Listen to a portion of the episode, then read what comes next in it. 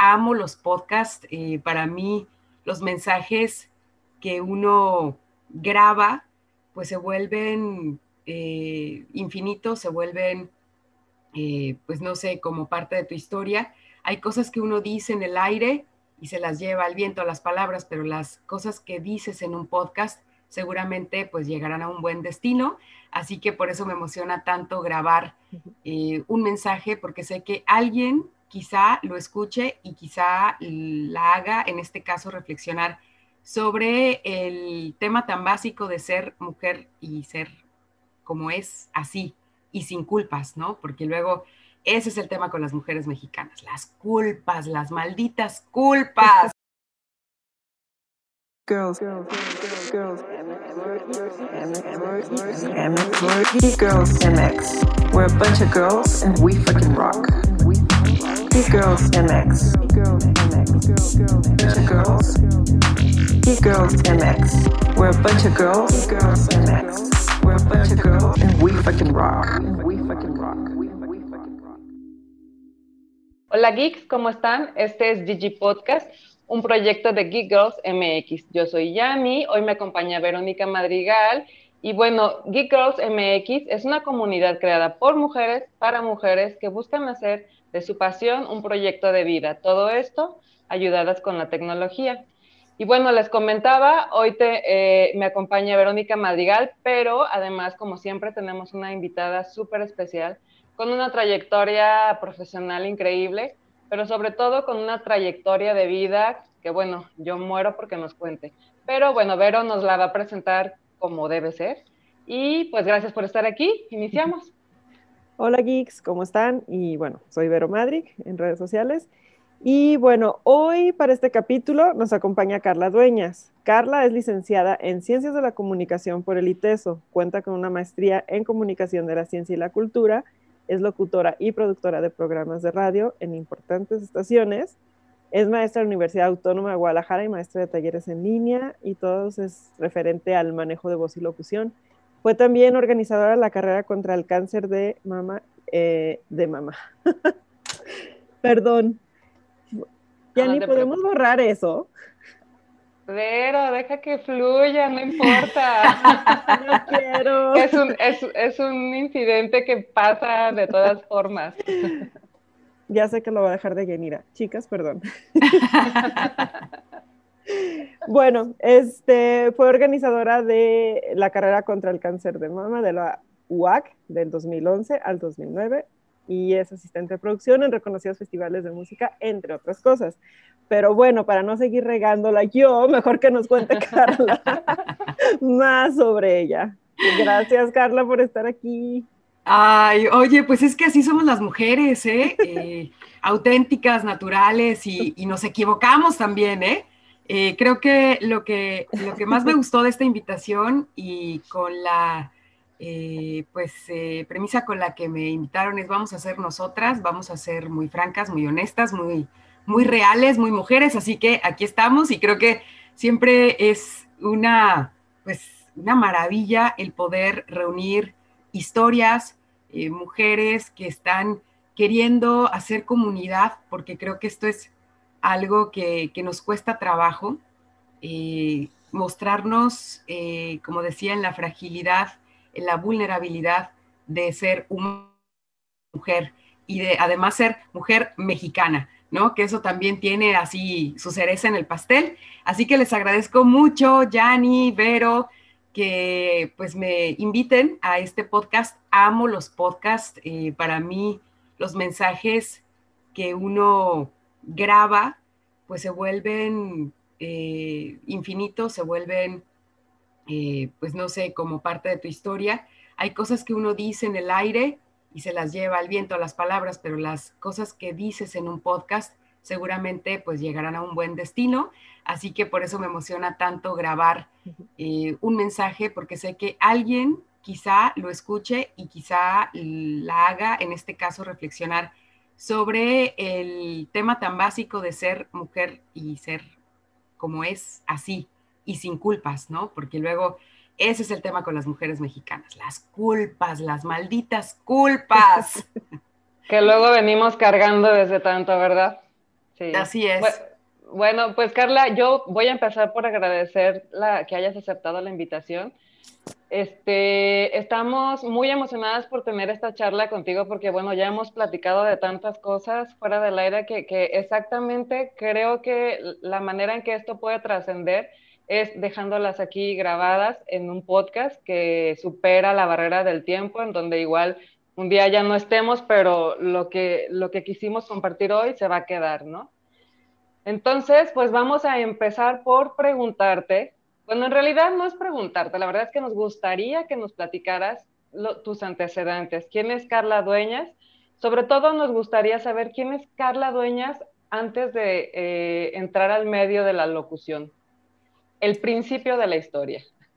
El principio de la historia, pues es la niñez. Yo creo que, esa niña con la que uno va eh, caminando, eh, sí la tienes que reconocer. Y yo creo que hay algo que no que no he perdido a pesar de que hay momentos como todas en donde me siento triste, confrontada, ansiosa, eh, deprimida, eh, que es la niña alegre. Yo creo que si hay algo que, que, tengo referencias y testigos en la familia de que yo era antes de todo este tema profesional o académico, es una niña muy alegre. Entonces, eso para mí es básico no perderlo. Entonces sí, sí soy una niña muy alegre.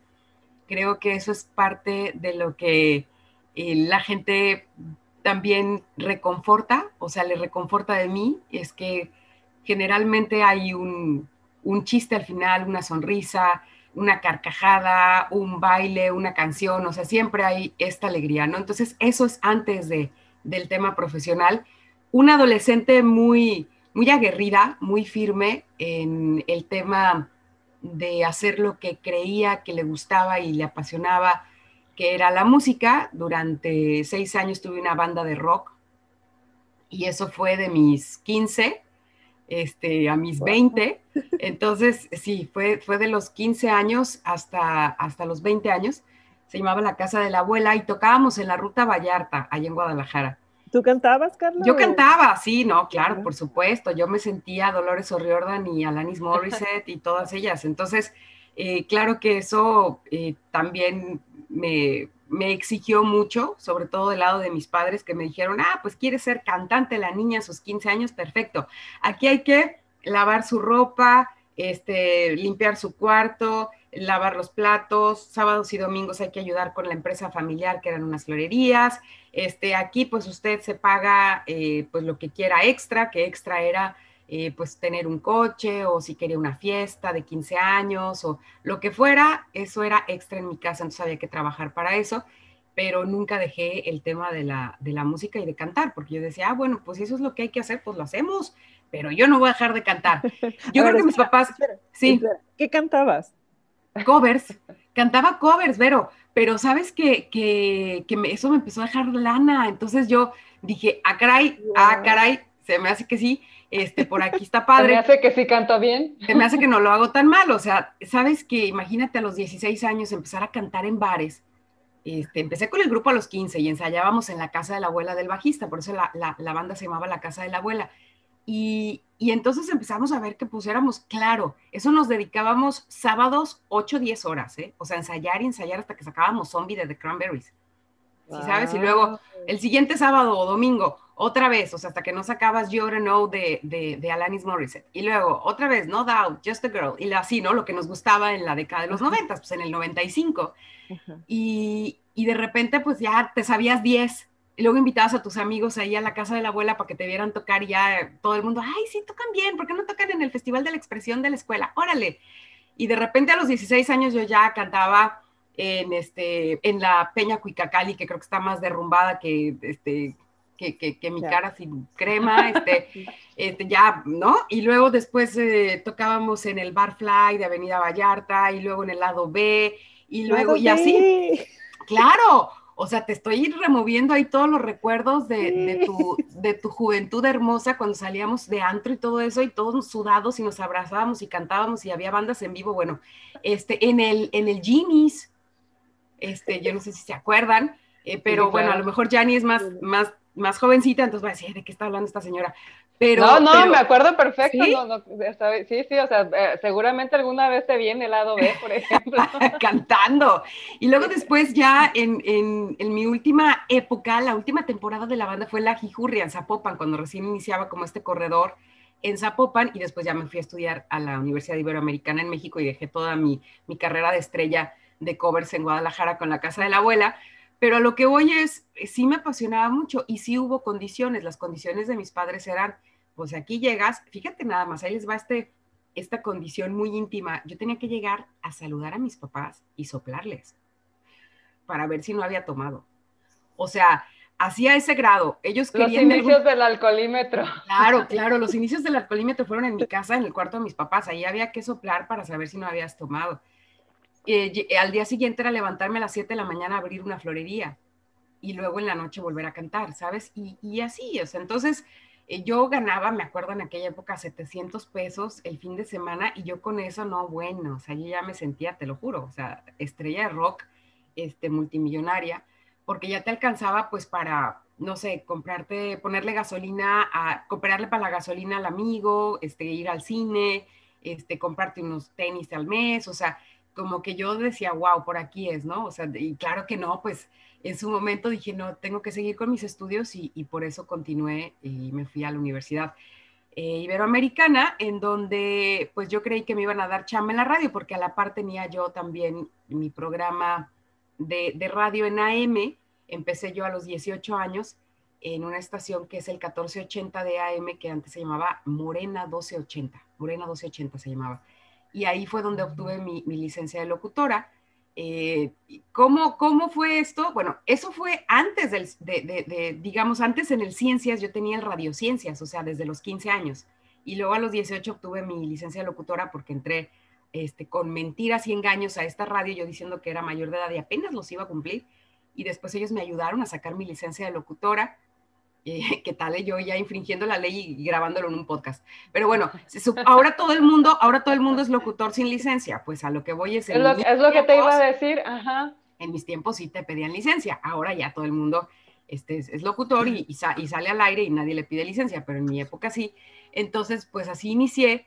Eh, después pedí mi cambio a la, a la Universidad Iberoamericana porque estudiaba en ese momento en el ITESO, acababa de entrar a las ciencias de la comunicación y, pues yo sabía que la Ibero había sacado una estación de radio en FM que se llamaba Ibero 90.9. Bueno, todavía existe Ibero 90.9, pero pues yo juraba que como ya traía yo el Radio Ciencias y Moreno de 80, pues ya me iban a dar chamba en la radio de la universidad, cosa que no ocurrió.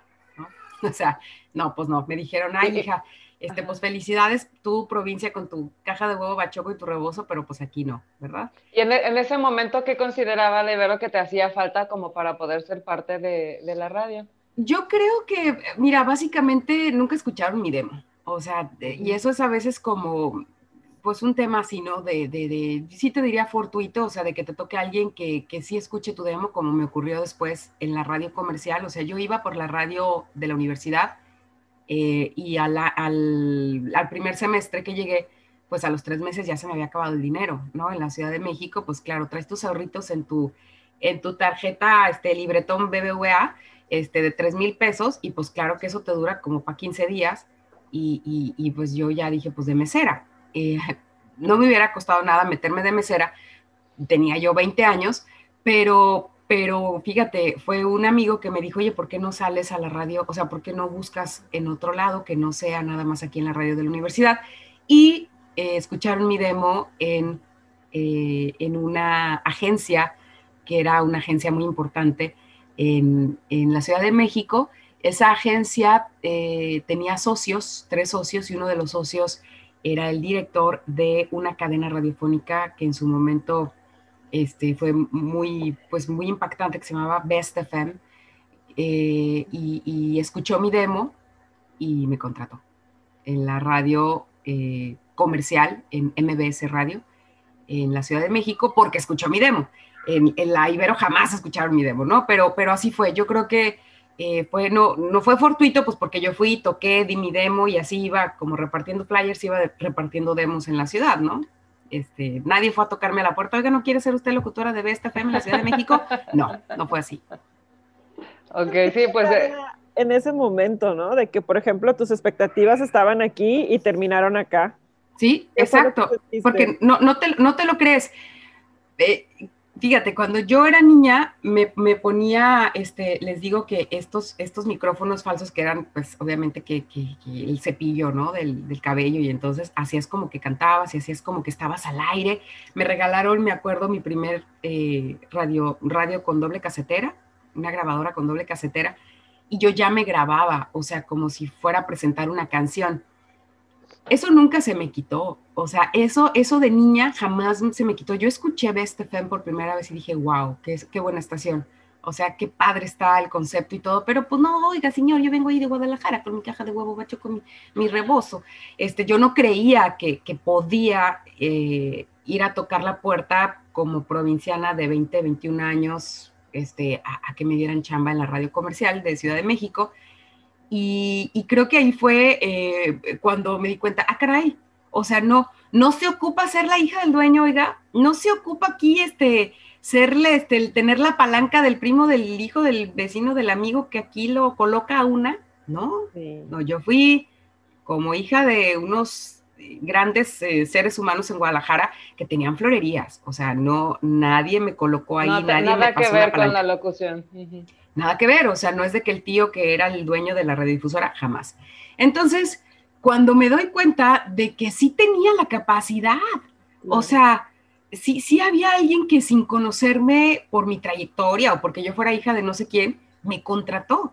Me dieron el turno de 11 de la noche a 1 de la mañana, o sea, tampoco me dieron el estelar, si me explico, ¿no? O sea, no, es decir, todo tiene un trabajo y todo tiene un proceso. No, no llegué y pásele usted este, aquí al lado de Carmen Aristegui, que Carmen Aristegui estaba en el noticiero de la mañana en esa estación. Entonces, eh, Carmen estaba de 9 a 1. Eran cuatro horas. Este, y a mí después de, estar de 11 de la noche a 1 de la mañana durante un mes, me pusieron a prueba, me dieron después el horario después de Carmen. O sea, estaba Carmen Aristegui de 9 de la mañana a 1 y yo de 1 a 3 de la tarde en, en Best FM, en, la Ciudad de México, en el 102.5. Eh, ahí estuve un año hasta que, bueno, me enamoré, tan, tan, tan. Que eso siempre es la parte Vamos a empezar con la parte emocionante. Oye, pero para esto tenías ya en la Ciudad de México cuánto tiempo? O sea, estamos hablando que tenías cuántos años cuando ya estabas trabajando ahí. 21. 21 años. Eh, eh, ya no continué en la, en la Ibero porque la Ibero me dijo, ah, pues fíjate que puedes continuar aquí, terminar tu carrera de comunicación en la Ibero siempre y cuando revalides como no sé cuántas materias de mil millones de dólares. Y les dije, no, pues es que no, no me salen las cuentas, oiga. Eh, me dijeron, ah, bueno, entonces regrésate al ITESO y acaba ya con, los de provincia, pues acaba tu, universidad. Pero como yo ya trabajaba en Best FM y me había quedado con el casting de, Fox Contigo, de, la, de la, el programa de radio del presidente, pues ya no me regresé al pueblo. Dije, no, pues ya, ¿qué le hace? Pues ahí luego acabo la universidad, oiga, ahorita me voy a enfocar a la chamba, ¿no? Y, así fue como, como, pues me enamoró de este director de, de la cadena de Best FM y pues vivo una de las pesadillas más grandes de mi vida, ¿no? Y justo, justo decíamos, no vamos a entrar en tema porque lo platicábamos contigo fuera del aire, o sea, queríamos, queríamos, una de las razones por las que estábamos muy emocionadas de platicar contigo, de tener esta entrevista contigo, era porque, bueno, Carla estuvo con nosotros en el Mirop, en, el, en nuestro décimo aniversario, fue nuestra invitada especial, abrió el Mirop con una charla eh, donde nos cuenta de su vida profesional, sí, que por supuesto que es muy interesante, que seguramente tiene eh, muchas anécdotas que, que, nos pueden servir a cualquiera de nosotros, pero a mí en lo personal, lo que, lo que me pareció increíble y muy valiente de su parte, es que platicó de su vida personal, de su vida como pareja, de las cosas que como mujer y como ser humano tuvo que superar y las habló muy abiertamente aceptando que son parte de su vida, como son parte de la vida de todas nosotras. y, me encanta, me encanta que lo acepta y lo integra y, al final se convierte en una bonita, muy bonita historia con, con sus retos, pero con sus soluciones y sobre todo muy real. Entonces, bueno, yo nada más quería darles el antecedente de, de qué se trata esto y, y ahora sí, pues le, le, voy a dejar este a Carla que, ella misma nos cuente. Sí. Quiero agregar también algo más. Digo, hay, hay dos puntos muy importantes, ¿no? De, de que normalmente em, nos guiamos porque tenemos que tomar decisiones no profesionales. Entonces, como que primero tomas las decisiones profesionales y luego ves tu vida. Y en cambio, con Carla, lo que vimos ese día, ¿no? del Mira, es que más bien su vida personal fue quien le fue guiando y le fue también de alguna forma creando su vida profesional, ¿no? Y se me hizo muy chistoso, Carla, cuando dijiste que, oiga, no tengo que ser el dueño de, de perdón, la hija del dueño. La hija del dueño. Ajá, se me hace muy chistoso porque yo no sé si eso es de Guadalajara o de Jalisco, pero es provincia. Muy común, ajá, es muy común que creas que solamente la gente que tiene conectes, bueno, yo me acuerdo cuando iba a entrar a la UDG que me decían, uy, no, es que tienes que tener un conecto para que acepten tu, este, pues tu calificación y puedas entrar al quad. Y yo así de, ¿es, neta? O, o, si, o cuando quería entrar a la, prepa 4 porque me quedaba muy cerca de donde yo, de donde yo vivía, este, igual, hace, no, es que tienes que tener. Entonces, qué chistoso que siempre haya este prejuicio y creo yo que es una trampita más para no seguir realmente lo que quieres, o sea, como que es el miedo poniéndote por ahí todas estas trampas para que digas, no, mejor desisto, no, no, no, no tengo ninguna conexión, ¿no? Pero bueno, continúa tu historia. Mira, esto que comentas, déjame nada más agregar algo. ¿Saben qué es lo interesante? Que la vida personal siempre influye en todas nuestras decisiones. Al final, si estamos tomando una decisión académica, amorosa o profesional, es una decisión personal, es una decisión propia. Creo que ahí está un poco la confusión que tenemos, ¿no? Que, queremos separar lo que somos de lo que pensamos, de lo que hacemos en los ámbitos de nuestra vida que son muy importantes, como el ámbito académico, profesional y personal, que le, le llamamos personal al tema amoroso, o sea, así como es, de que, chin, me enamoré, o sea, y uno lo ve así como, chin, ya me enamoré, ya valió, ¿no? Este, ¿por qué? O sea, si no fuera por ese amor que le tienes a tu trabajo, si no fuera por ese amor que le tienes a tus hijos, si no fuera por ese amor que te tienes, si no fuera por ese amor, tampoco estarías eh, haciendo lo que haces profesionalmente. Entonces, pareciera que siempre lo ponemos atrás como con miedo de aceptar que te enamoras y que sobre ese amor también vas cimentando y vas poniendo muchas cosas. O sea, yo renuncié a Best FM porque corrieron a mi pareja. ¿Sí?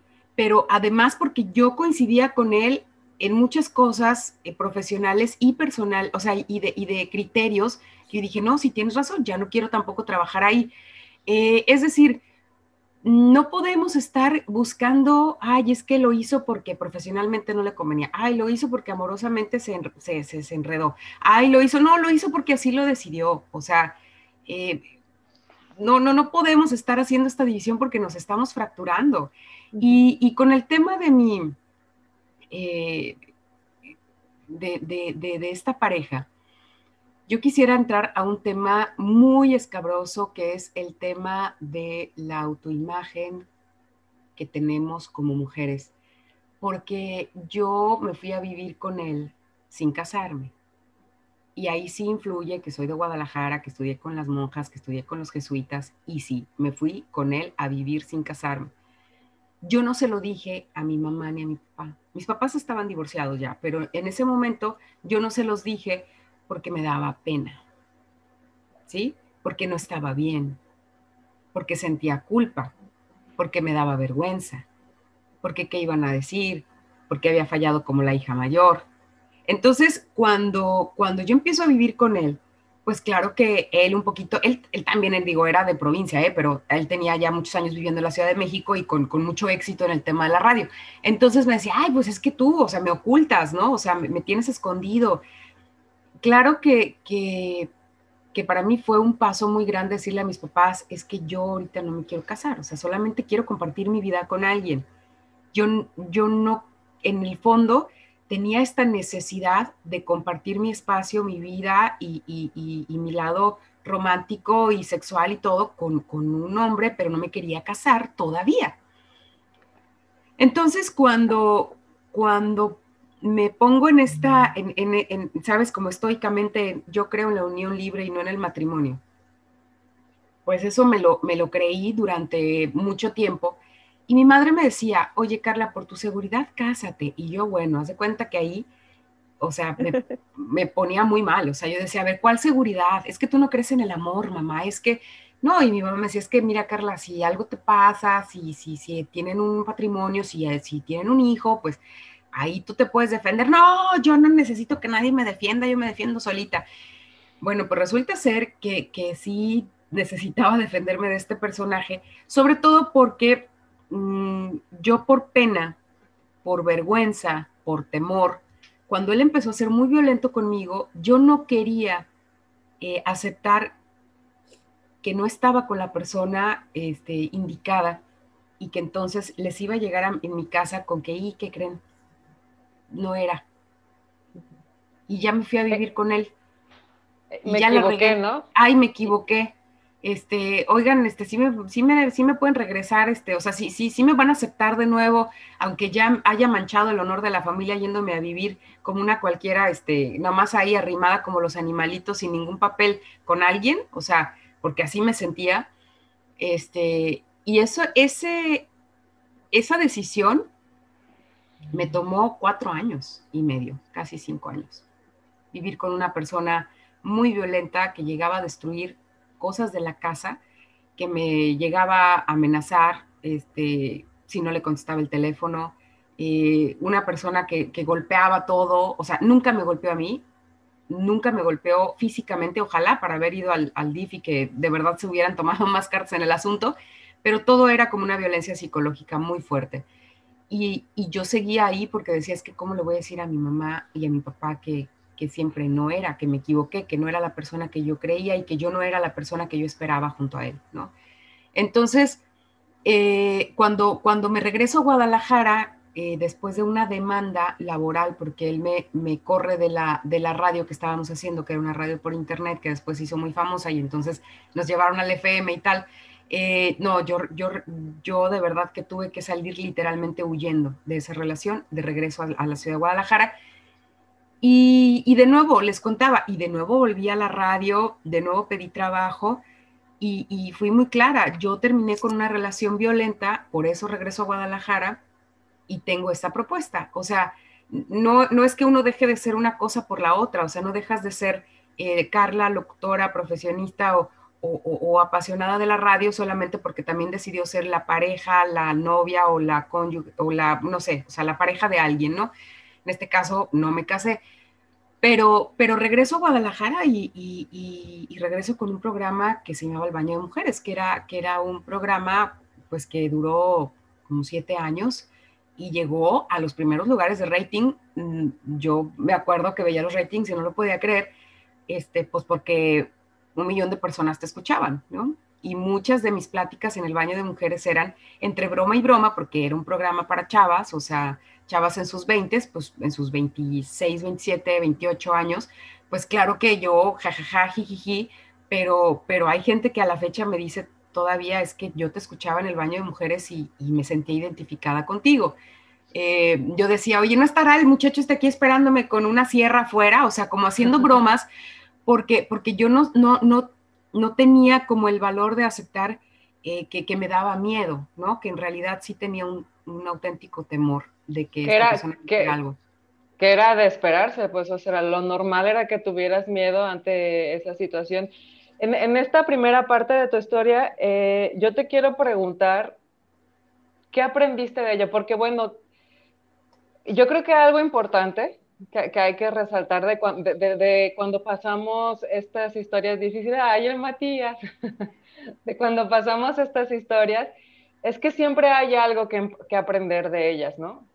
Entonces, la, la, mayoría de las veces solo nos, nos queremos o decidimos quedarnos con la parte oscura, la parte fea, que no lo negamos, eh, sí, sí lo es. Pero si te quedas con eso nada más, lo hablábamos, te conviertes en una víctima.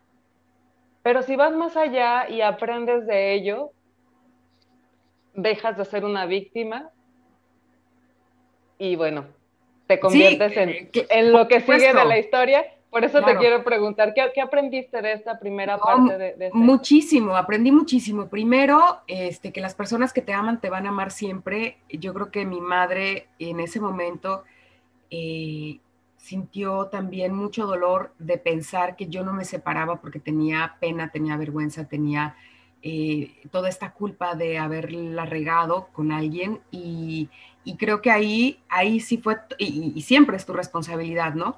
porque para bailar un tango se ocupan dos, pero, pero sí creo que la parte que me corresponde, ya la, de la violencia y todo esto es de él, pero la parte que me corresponde era eh, haber actuado desde un primer momento, sabes que no voy a permitir que alguien me, me, me falte al respeto de esta manera, no voy a permitir que alguien me violente de esta forma, pero yo no, por otro lado, tenía todas estas expectativas que yo creía que mis papás tenían de mí, mis hermanos. Bueno, traías un costal lleno de, claro. culpas, expectativas, prejuicios, que todos cargamos al final de cuentas. Entonces, pues, pues era, eh, realmente es difícil llegar a...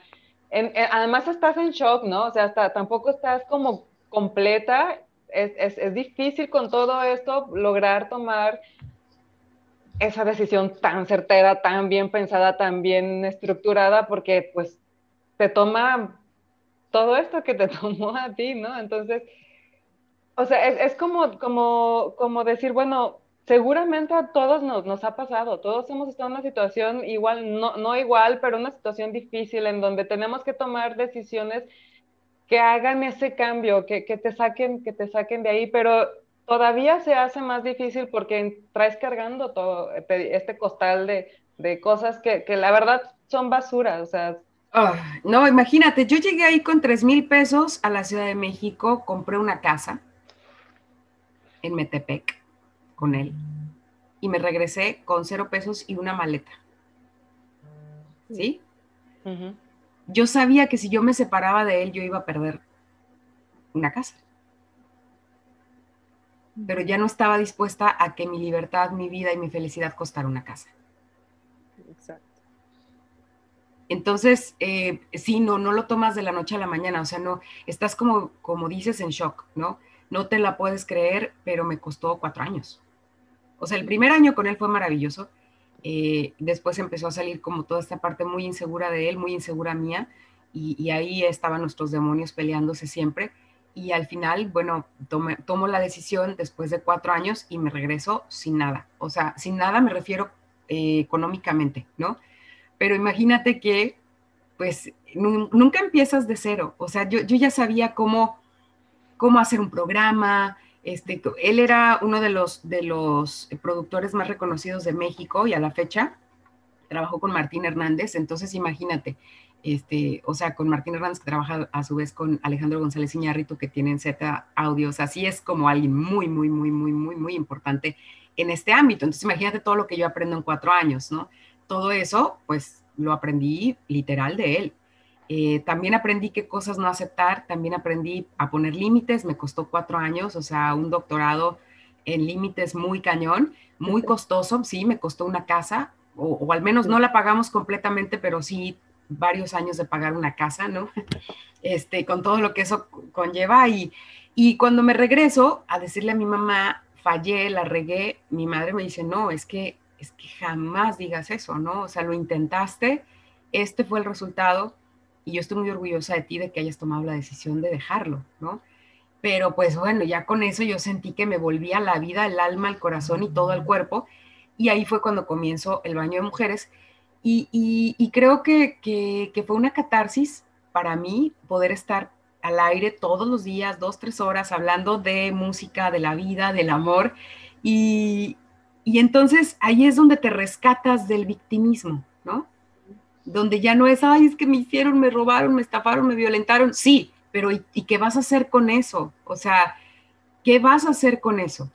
Eh, ¿Dónde lo vas a poner para que se convierta en algo que dé frutos y, de, lo cual puedas tú después compartir. Porque si te vas a quedar nada más con, ese profundo dolor, con ese miedo de volverte a encontrar con alguien que, te vuelva a hacer lo mismo, pues entonces ahí te vas a quedar, ¿no? Encerrada en, en ese closet el resto de la vida. Y, y me acuerdo que mi bisabuela tenía una frase que decía, este, al que siga, dale más, ¿no? Al que siga, dale más.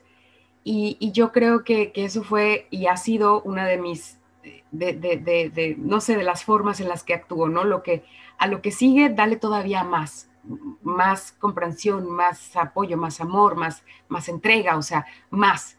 Eh, porque eso además no, no, lo podemos cambiar, o sea, yo no voy a dejar de ser esta Carla apasionada, ni esta niña alegre por alguien, ¿sí? Este, y, y, esto que, que mencionas de, de, cómo vuelves otra vez a intentarlo, eso es algo creo que nos da mucho, mucho miedo a las mujeres, volverlo a intentar. Yo lo, te lo confieso, después anduve en una relación ahí muy ruda con alguien después de esta historia, porque no me quería comprometer. O sea, entonces siempre buscaba hombres que a su vez no se pudieran comprometer porque yo era la que no me quería comprometer, ¿no? Entonces, ay, qué casualidad tiene pareja. Ay, qué casualidad, este, viaja mucho. Ay, qué casualidad, es, pues sí, pues porque yo tampoco quería comprometerme. Entonces siempre le encontraba como la manera ah, de, relacionarme con alguien que, me provocara lo que yo quería, que era, pues ahorita no, y ahorita no, y ahorita no. Entonces, eh, cuando, se dice, cuando me preguntan, oye Carla, ¿se pueden combinar las dos cosas? Si tú quieres, sí. Eh, si tú quieres, sí, es, es, es, algo tan, tan, se escucha tan simple pero, y tan básico, pero es, es complejo. Mm, cuando alguien me dice, oye Carla, yo también me quería dedicar a la locución, pero me chingué la rodilla. No, a ver, no, no hay pretexto. O sea, no lo querías tanto, Yani, pero no lo querías tanto. Oye, no, yo de ver, te lo juro por San Juan Dieguito, mira, por esta que yo me quería dedicar a la locución. Era lo que más, más me gustaba en toda la vida. No es cierto. No es cierto, porque si te hubiera gustado, pero ya la rodilla, siempre es lo que ya lo chinga uno en todo. Este, no, no, no, no, no, no, no. No lo amabas lo suficiente, no te apasionaba lo suficiente. No, no, no, no, no era algo con lo cual no pudieras vivir, ¿sí? No me digas que eso era lo que querías, pero que ahora te dedicas al banco. O sea, no es cierto entonces. eso no me lo vas a vender a mí. Porque yo tenía un camino muy bien estructurado para hacer un emporio de florería, si tú quieres, ¿no? Si me hubiera puesto así, a trabajar ahí, ahí, ahí, yo ya tenía un camino medio pavimentado por ese lado. Pero era el camino fácil, quizás, pero iba a ser el camino infeliz, ¿no? Fácil, exacto. Fácil, exacto. Y, cuando la gente te dice, no, pero es que de verdad, uy, no, pues qué padre, yo también me hubiera gustado, ¿tú crees que yo no me hubiera gustado presentar música y así bien padre, bien feliz? No, no te hubiera gustado. Lo suficiente no te gustó. No, no, de verdad, mira, tengo una colección aquí de música grandísima. Eso no es suficiente.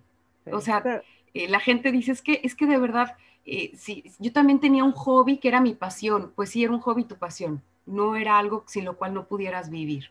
Este, y también creo que hay algo de lo que a veces no se comenta en los nuevos principios, que son como estos trabajos transitorios.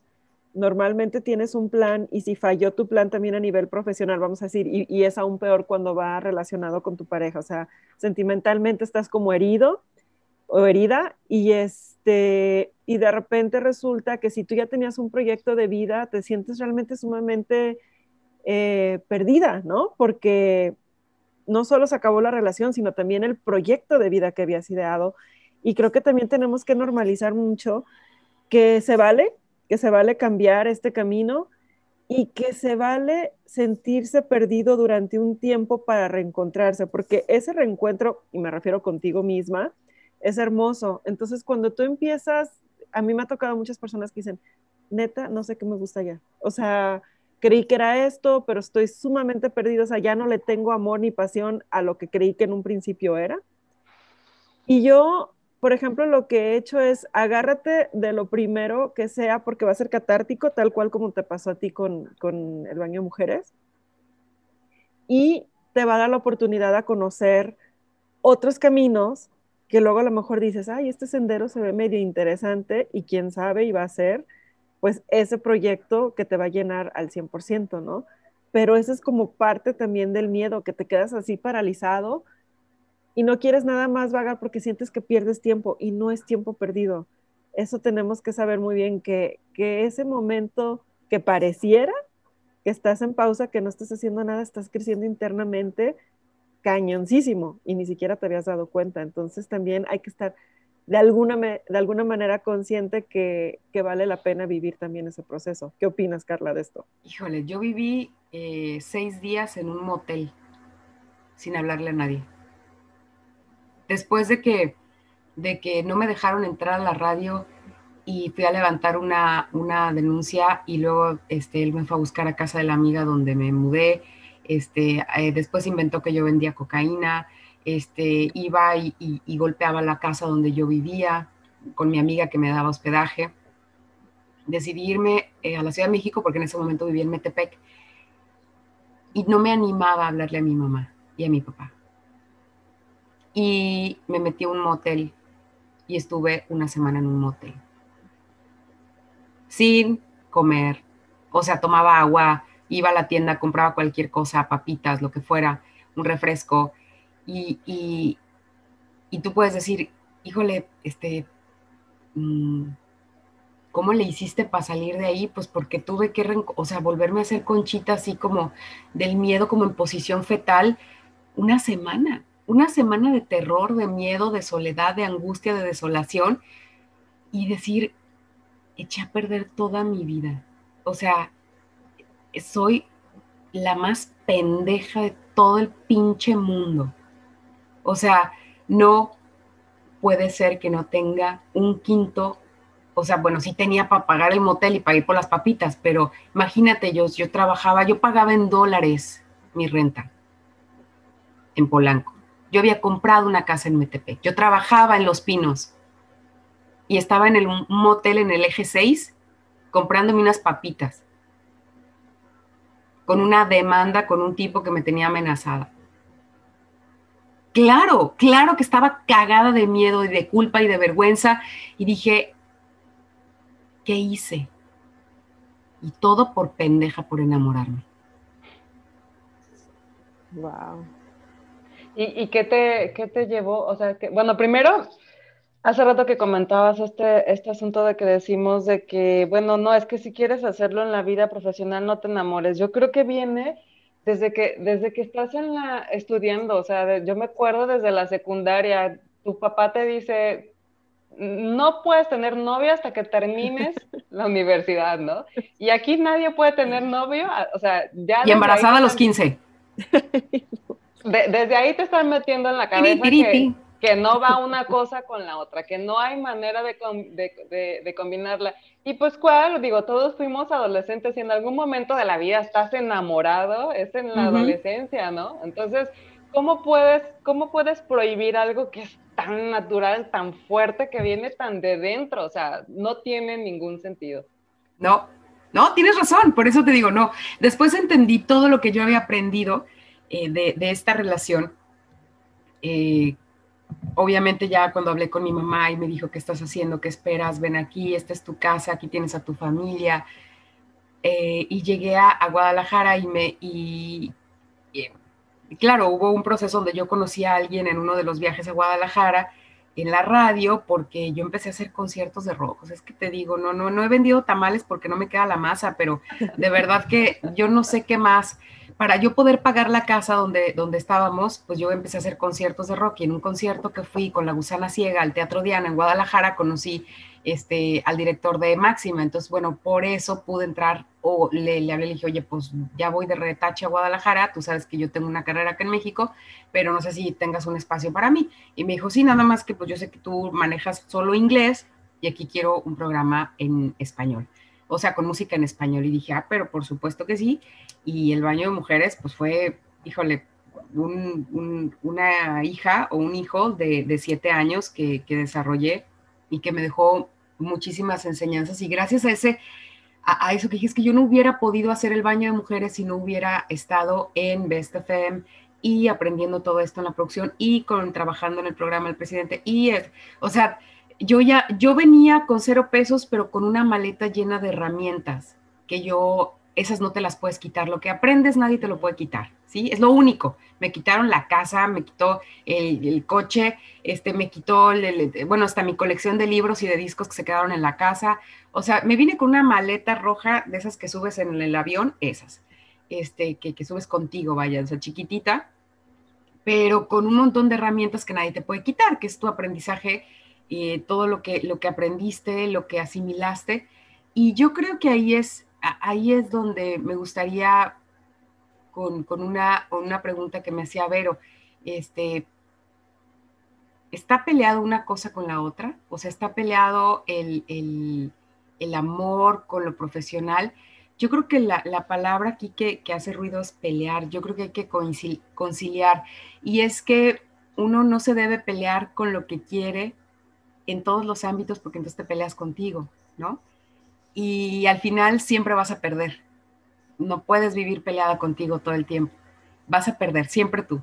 Entonces hay que ponerse de acuerdo con uno mismo y decir, bueno, entonces déjame hacer, hacer las paces y, y preguntarte qué quieres ¿Qué quieres, Vero? ¿Qué quieres, Yani? O sea, ¿qué quieres? Y luego, ¿cómo lo, vas a lograr? ¿Cómo se te ocurre que podemos trabajarlo? Y después, ¿para qué? Yo creo que el, para qué es algo que todavía me, me pregunta mi psicóloga. Cuando regreso a terapia en nuevas etapas de mi vida, procuro ir acompañada en el tema terapéutico y me dijo, oye Carla, ¿para qué te casaste? Y yo, ay, hijo de su pinche madre, ¿por qué me preguntan estas cosas? Ya que lo hice, ya que me casé, ¿cómo me vienes a preguntar que para qué? Sí, porque, porque entonces aquí viene algo bien importante. Eh, cuando uno dice es que yo quiero, por ejemplo, tener una familia, ¿no? En el caso de, de, de, de Yanni o de las personas que conocemos o nosotras mismas, quiero tener una pareja. ¿Para qué la quieres tener? ¿Para qué? o sea, si te preguntara yo, ¿para qué, Vero? ¿Para qué la quieres tener? O sea, dime, o sea, nada más. ¿Para qué la quieres tener? O sea, y no te voy a cobrar la consulta que me cobra a mí la psicóloga. A ver, ¿para qué la quieres tener? Te voy a ahorrar. Te voy a ahorrar, sí, exacto. Mi pesito te lo voy a ahorrar ahorita. Dime, por favor, ¿para, qué?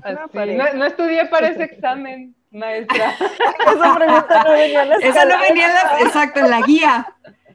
Es que está bien cañón, ¿para qué? Sí, sí. Es que, es que entran muchísimas, muchas cosas. Digo, yo ahorita trataba de contestar la pregunta y, y, se me hace difícil darte una ¿para qué? Pues no sé, o sea, en estos momentos de mi vida es, es lo que tengo, es lo que hay, es lo que, o sea, lo que está a mi alrededor y lo quiero disfrutar. Pero tienes a tu pareja. Tengo mi pareja y tengo, y tengo mi hijo. Ajá, y, para, a veces cuando, cuando uno se quiere pelear con uno y decir, no, es que para qué, ¿no? O sea, ¿para qué este, quiero yo, por ejemplo, casarme o para qué quiero tener una pareja eh, o un esposo una pareja, una esposa, lo que sea? Eh, ah, pues para compartir, como dice Jen, para compartir mi vida, lo que ya tengo, lo que soy. eso iba a decir yo. Para compartir, ok, ¿cómo, cómo es el tema de, compartir? Eh, para ti, ¿qué es el, poder compartir? Que sea 50 y 50, eh, compartir solo el tiempo, compartir también lo de la renta, compartir la maternidad, compartir eh, la cena, compartir lo que se ensucia en la casa, compartir también sus amigos, compartir qué. Porque porque sí, eso es, eso es lo que les digo, ya viene el reto mayor eh, de adaptarse a un otro. Es bien fácil vivir con uno porque uno puede ser hasta verdugo y uno se puede este, decir de, groserías a una misma y se aguanta pues porque ni modo que te, que te deshagas de ti, ¿no? Sí. Pero a la hora que está el otro, y el otro tiene sus formas y tiene sus autoimágenes y tiene sus ideas y sus sueños y, y todo, entonces ah, que la canción, o sea, ¿cómo? Pues yo quería compartir contigo así, yo quería vivir contigo asá, o sea, pues es que, ¿no? Y, y, uno condiciona entonces al otro a que sea a imagen y semejanza de lo que yo creía que iba a ser o pensaba que iba a funcionar, exacto. Entonces, cuando yo hablo con, mi terapeuta, le digo, ay, no, pues es que ya este hombre no puede ser porque me hizo esto y hace aquello, y lo más sencillo, y dejan los calzones donde se quita para bañarse, ahí están los mendigos calzones, ahí están, ¿no? Me dice Carla, pues es que esos calzones estarían contigo o sin ti. O sea, eh, esa es la forma en la que él habita en su casa. Este, ahora estás tú y vas a compartir. Y compartir es, pues, o sea, de, partes, ¿no? O sea, la mía y la tuya, mis demonios los tuyos, mis traumas los tuyos. O sea, entonces, eh, creo que ya hay cierta edad y hoy a mis 40 sí les puedo decir que uno pues se vuelve bien quisquilloso, ¿no? este, y entonces ya te gustan a ti ciertas formas. Y para ti hay ciertos eh, valores y ciertas cosas que son urgentes y otras que son importantes. Bueno, ¿cómo le van a hacer para que entonces tú no quieras que el otro adopte todo lo que tú eres, eh, todo lo que tú crees, todo lo que tú consideras que tiene cierto nivel de importancia, como los calzones, dentro de su hábitat y de sus formas, ¿no? Entonces, esto sí creo que es muy importante para que funcione, porque somos muy egoístas eh, con, este tema del compartir con alguien, ¿no? O sea, no nos queremos, con los hijos yo creo que es un poquito diferente, porque como hablábamos, pues es un tema de educación, ¿no? O sea, sí levanta los calzones, hijo, porque pues aquí vivimos todos y hay que limpiar y hay que, eh, ¿no? Pero a lo mejor alguien que ya ha vivido solo y tiene sus formas y a lo mejor los calzones va a levantar cuando el sábado que toque lo de la lavada de la ropa y no cuando tú lo quieras. ¿Estás dispuesta a eso? O sea, sí, sí estás dispuesta, porque entonces me dices, no, es que a mí me encantaría tener una pareja, te lo juro, te lo prometo que yo busco. Y no, no es cierto, Carla, no es cierto, no es cierto. No estás dispuesta a ceder tu espacio. No estás dispuesta a ceder tus formas. No estás dispuesta a que alguien también te vaya a romper el corazón. No estás preparada. Entonces no digas que quieres porque no lo quieres de verdad ahora, ¿no? el día que lo quieras te vas a, vas a pasar, como dice, decía mi bisabuela, pasas gordo y pasas de largo con los calzones, o sea, porque no eres su mamá, porque no eres la muchacha de la casa que te ayuda con el aseo, porque eres su pareja, ¿sí? Entonces... Tienes total razón, total, total razón, o sea, es, es tal cual, tal cual como lo estás diciendo y y lo podemos hablar con, la pareja, pero lo podemos decir con cualquier cosa que de verdad quieres en la vida. Porque con la pareja, pues son los calzones en el suelo, ¿no? Pero con tu proyecto de vida es lo mismo. Es que, empezando porque no eres la hija del dueño, pero si quieres, no importa que no seas la hija del dueño, ¿sabes? Y, así, con cada cosa que de verdad quieres en la vida, con cada cosa que de verdad te apasiona en la vida, así convivir la vida que tú quieres y que tú decides. Y la famosa congruencia, Yanni, que tantas veces hemos platicado tú y yo de eso. O sea, conocer. Tan difícil de, de lograr. Realmente conocerte, o sea, ahí andas de repente queriendo conocer a mil personas, buscando a tu pareja y a la persona que menos conoces es a ti misma. Entonces, no eres congruente con lo que dices versus, o sea, con lo que piensas, lo que dices y luego lo que haces, ¿no? No, no, sí, claro, y eso es una receta para la locura. Entonces, ahí, ahí les va. Esa niña, esa, esa Carla, que ve los calzones en el suelo de su esposo, tiene dos opciones. Ponerse como la niña berrinchuda, como, como la estudiante aguerrida o como la mujer dolida o resentida y ponerle una gritoniza al cochino este con el que se casó, que deja los calzones ahí. O puede negociar con su autoimagen de que en un matrimonio también te puedes casar con alguien que no levante los calzones, ¿sí? ¿Qué es más grave? ¿no? Este, y nos quitamos muchas imágenes, ideas o falsas ideas de cómo deben ser las cosas para que no sean un fracaso, para que sean exitosas, ¿no? Para que estén completas. Yo te diría, eh, si de verdad necesitas algo, si de verdad quieres algo, si de verdad amas algo, si de verdad eso es lo que quieres, vas a ir por eso y lo vas a conservar. Eh, a pesar de ti, o sea, eh, duda a veces también de, tus falsas imágenes que tienes de la esposa o del matrimonio o del éxito, ¿sí? O sea, pregúntate si realmente vale la pena hacer un drama por, por los calzones y, y, entrar en este conflicto. Eh, y, entonces empiezas a, a, dejar a esa niña berrinchuda y empezar a ser esa mujer, ¿no? Que, madura. madura. Sí, que dice, ¿sabes qué? No voy a elegir mi batalla, voy a elegir mi batalla y no me voy a pelear por lo de los calzones, o sea, si, si podemos me voy a pelear por el cepillo de dientes. Pero Exacto, eso sí, por lo de la taza del baño sí, nos vamos a rasgar las vestiduras. Pero, pero sí creo que es, es un tema de, de, saber hasta dónde estás dispuesta a ceder, a, a, no ceder con el tema, por ejemplo, te lo digo, te lo dice una persona que estuvo con alguien muy violento casi cinco años, ¿no? Este, no, no te estoy diciendo que aceptes que te grite, te, te, someta, te sobaje, te insulte, o sea, no, no, no, no. Estamos hablando de los calzones, Carla. O sea, tú ya viviste con un tipo que rompía las cosas y que, y que tú decías, yo quiero a alguien que me, que me cuide, quiero a alguien, fíjate muy bien en esto, yo quiero a alguien que me cuide, ¿sí? Que me cuide, sí necesito a alguien que me, que me cuide, sí, la neta, sí, oye, pero tú eres una mujer empresaria autosuficiente, independiente, profesionista, sí, pero quiero que me amen y me cuiden, ¿cómo ves? Que se preocupen por mí, que me digas, oye, y, y entonces ahí viene, ahí te va. Entonces salgo a la casa y me dice, oye, los guantes, uy, no está haciendo tanto frío, o sea, ya vengo cargada, vengo con mil cosas. Ah, la niña berrinchuda. Ah, la cabrona que por sus tanates, ¿va? No acepta que los guantes. Pero oye, ¿pero no querías que te cuidara? A, ver, ¿no querías que te cuidaran? Entonces, ahí te lo juro que hago el berrinche, ella no es así. No les estoy diciendo que, uy, no, yo ya soy, o sea, Blancanieves. Claro que no.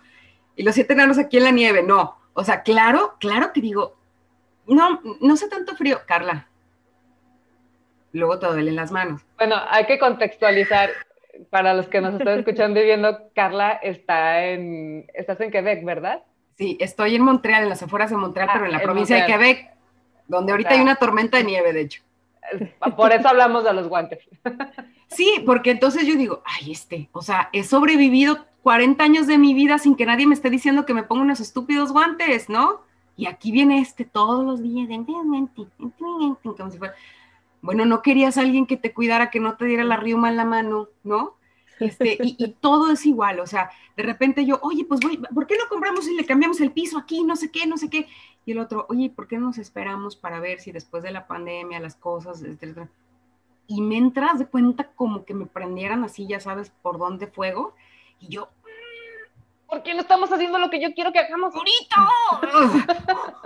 y ya paso y le digo, bueno, ok. Y luego después vemos una oferta, ¿no? Me dice, ves, te dije, es que pasando esto, y dices, hijo, mano, qué difícil. O sea, qué difícil es adaptarme, qué difícil es, eh, ceder en, en, cosas que no vale la pena hacer un gran drama, qué difícil es que él también figure, que él también sea, que él también proponga, que él también habite, que él también... Es muy difícil. O sea, no le estoy diciendo, uy, si no, aquí ya saben, o sea, película de romance todos los días. No, pero a ver, si lo quiero o no, porque la radio tampoco es este un día de picnic todos los, todos los días de la semana, no es, es un gran esfuerzo, es prepararte, es tener equipo, es, es tener, o sea, el tiempo, la cabeza, es hacer un guion, es saber operar un micrófono, es trabajo todos los días, igual que una relación yo, quiero, este, nada más como aclarar algo, como puntualizar en que no estamos hablando de sacrificio, porque luego, sobre todo acá en la cultura mexicana, ¿no? Nos, dicen, es que hay que hacer sacrificios en la vida, ¿no? Y, es, y esa que otra vez volvemos al, al, papel de mártir, que no, la idea es que salgamos de ahí. No es un sacrificio, no. realmente, o sea, no es un sacrificio. Es un acuerdo. Por el cual a cambio tienes una maravillosa vida. Tú tienes, bueno, quiero, yo te claro, veo. O sea, claro que es un hombre que te me dice, oye, ¿quieres que te desayunar ya que acabes tu, tu, tu, tu entrevista? O, o, o, me espero, o quieres ahorita. No manches, o sea, yo con eso se me caen los calzones del, de la emoción, o sea, alguien que está preocupado porque si vas a desayunar antes o vas a desayunar después y tú dices, ay, eso es todo lo que quiero. Sí, eso es todo lo que a veces queremos. Alguien que nos diga, oye, tráete un suéter, ponte los guantes, ¿quieres el café ahorita? ¿Quieres más café? ¿Te quieres desayunar después de la, de, la, entrevista? Oye, ¿qué quieres hacer en la tarde? No manches, ya con eso se me eriza la piel de la emoción. Sí, sabes, o sea, no es la casa, la camionetota, ni todo esas cosas, es, es, esa tensión de que tú existes. Entonces, existes tal y cual como eres, como él quisiera que lo vieras también, que existe y que, y que existe también a partir del tiradero que deja a su paso porque existe, porque es también él en su casa. Entonces, esto es bien complicado y yo les digo, no es, como dice Jani, dice muy bien, no es un sacrificio, es un acuerdo, es una integración con el día a día. No, no es, ay, porque mi madre me dijo que había que seguir en esta vida castada, aunque fuera tu mar de lágrimas, es tu cruz que tienes que cargar porque las siervas de Jesús sacramentado. No, no, no, no, no, no, a ver, el calzón vale la pena, calzón, este, Gediondo vale la pena. No, a lo que sigue, vámonos. Es poner en una balanza, a ver, reina, ¿qué, te, qué, tiene mayor peso? ¿El calzón tirado en, los, en, el baño o el café en la mañana cuando ah. te levantas? Eso. Eso, ¿Yo? o sea, el café yo en la mañana yo cuando me el café. levanto. yo voy por el café. café. Sí, Ya les claro, sí. por. Yo no puedo opinar de eso, pero Sí, También pero, creo- sí, pero, Pero sí, sí entiendo perfecta, o sea, eso finalmente es el, el objetivo y creo que también tiene mucho que ver con que, digo, también hablando como por el lado de las solteras, eh, también creo que está muy padre hacerte consciente de, tanto si tienes pareja como si no, en el lado de las solteras, como disfrutar también tu, tu momento a solas, tu soledad, no tampoco de una manera de sacrificio, de, ay, podría estar con alguien, no, o sea, creo que es estar muy consciente de lo que tienes y disfrutarlo. Hacer lo más que puedas con lo que tienes. Otra cosa que creo, y ahorita lo dijiste de Carla del trabajo, eh, de que también tiene su esfuerzo, eh, creo que tendemos tanto a romantizar muchísimo el final feliz en una pareja como en el trabajo, como ya llegué al trabajo, al, En al que amaba. Ajá. Y, y entonces ya todo es perfección. Y no, de repente te das cuenta que te hacen falta tantas otras habilidades que ni sabías porque no te había tocado ese reto. Y luego te empiezas a molestar porque te empiezan a decir que te hace falta esto y estás como esa niña berrinchuda otra vez de yo sé hacer esto y lo voy a hacer de esta manera. No, mijita, no se hace así, se hace así.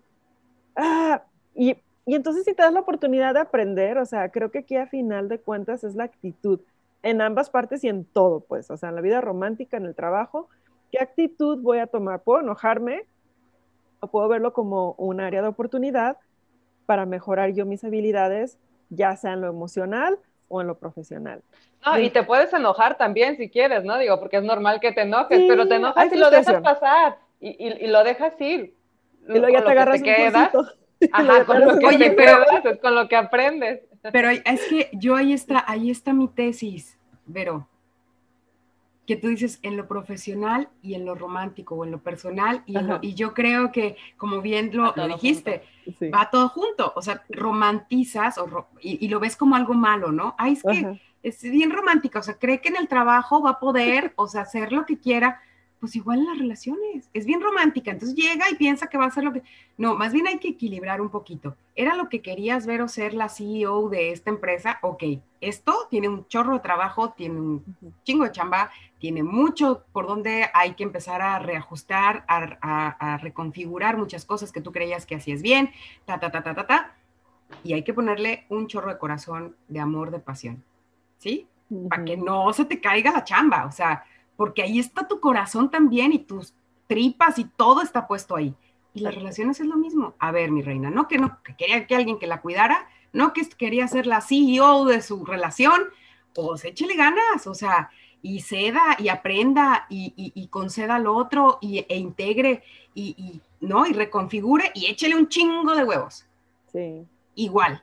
O sea, porque, ay, no es que la vida romántica es nada más las rosas y el café y, la- y me agarra de la mano. Y la vida profesional es yo estoica, fría, co- este, calculadora. Y yo, no, no, no, pues si nos llevamos a todos lados, vamos, vamos Sí. con nosotras para todos lados. Entonces, Sí. más vale que te ajustes el lado romántico también. Claro, es como, como la radio, es como la música. Imagínate que la batería estuviera más alta que el bajo y la voz no se escuchara y entonces solamente es cuestión de que aprendas a modular para vivir en una armonía. O sea, Claro. sí, sea, ahorita no le puedo poner tanta batería porque es una balada. Ahorita no le puedo, bájele. Y ahí te llevas en una armonía que a veces es muy melódica, a veces es muy estridente, a veces es rock and roll y a veces es jazz. Y ahí, o sea, ahí se va en, en esa armonía la vida, ¿no? Pero si claro. a todo le pones el mismo volumen, es un caos, o sea, es una cacofonía, es algo que no se puede soportar, ¿no? Entonces, creo que eso es parte de una analogía que yo veo en la vida también como el tema de las relaciones es como la música y el tema de lo profesional es como la música. Hay día que, que hay que llegar bien estricto y, a ver, esto, esto y esto se hace, pero si al día siguiente y al día siguiente y al día siguiente llegas con esa frialdad, no se va a sostener.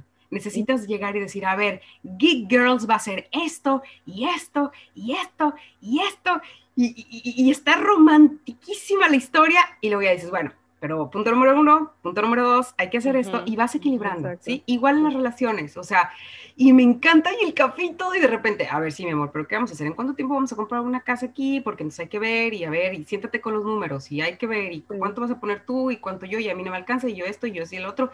A ver, sí, no todo el tiempo es estar en la cama sex 24/7, ¿están de acuerdo? O sea, espérate, pues se muere uno, ¿no? Ahí. Pero, o sea, y, eso es bien, o sea, eso es lo menos, creo, de todo el día, ¿no? O sea, si bien te va media hora, una hora, bueno, dos, ya si te fuiste al, al día del aniversario, pero, pero el resto de los días, a veces no hay.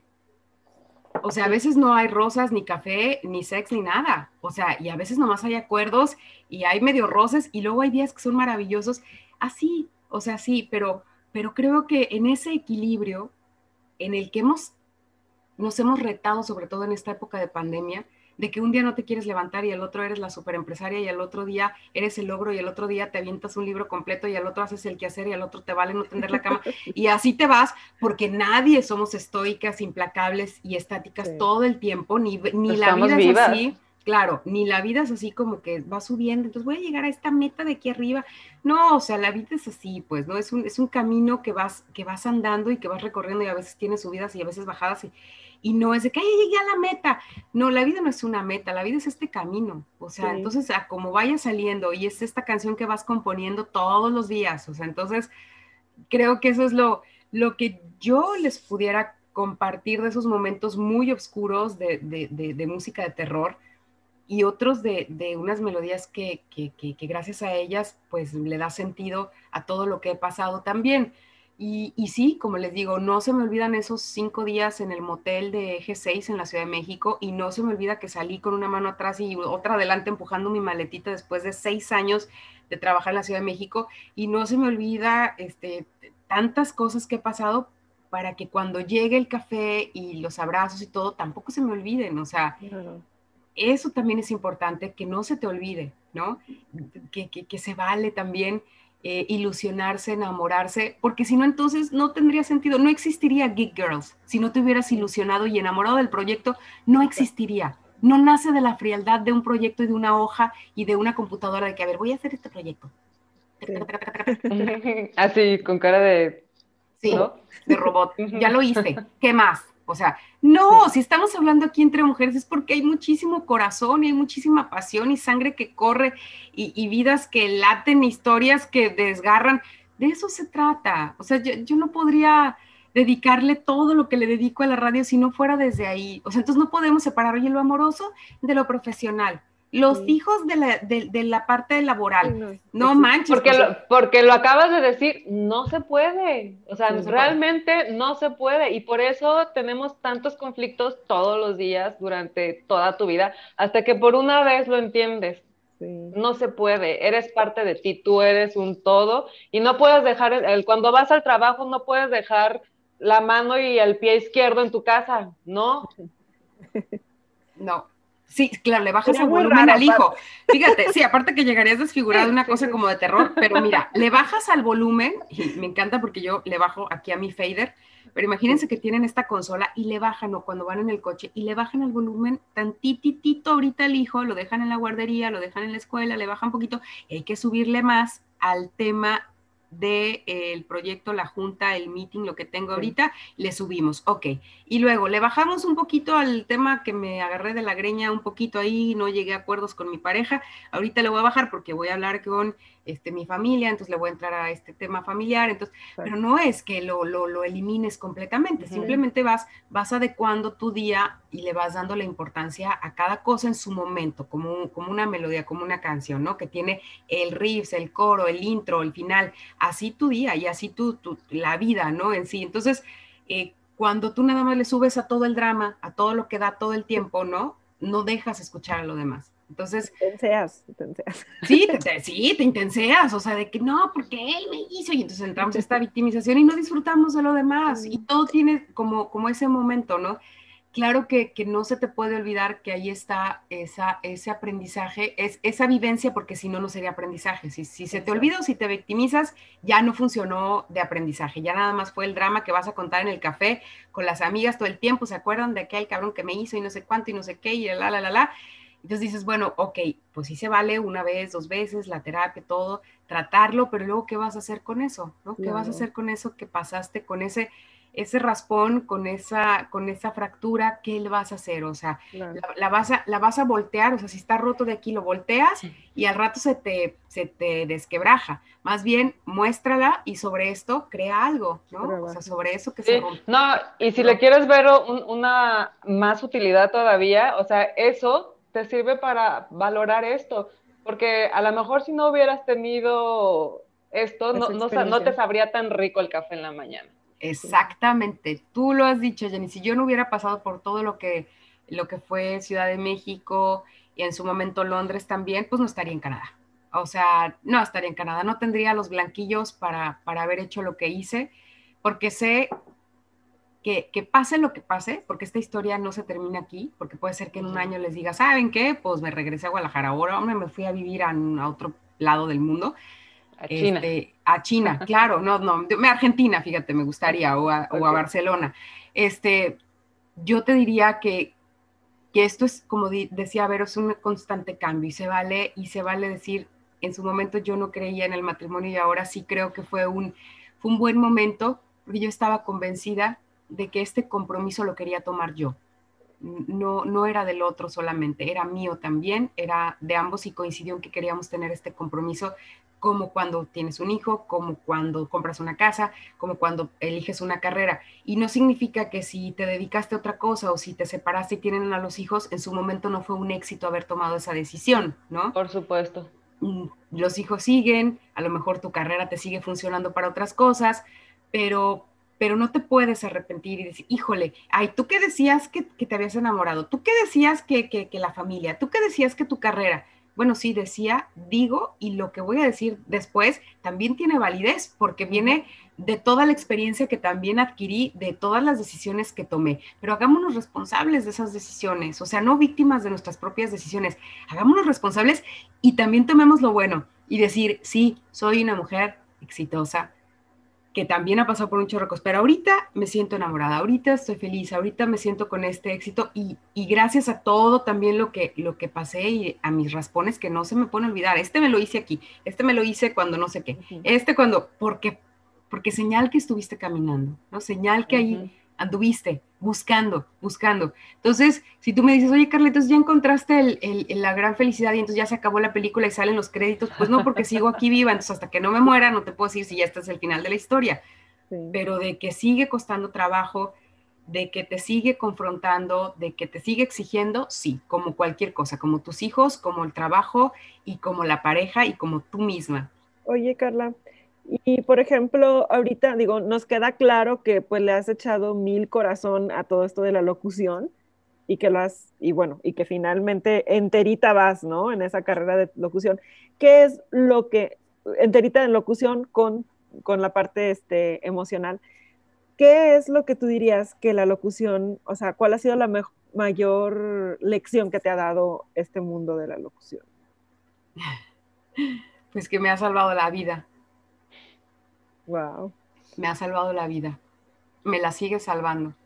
Porque es algo en lo que puedo ser yo, eh, algo que me, que me conecta con los demás, eh, algo que me permite estar en contacto con mis emociones y hacerlo de una manera profesional que me sigue exigiendo. Entonces, sí, para mí la locución ha sido la salvación en, mi vida.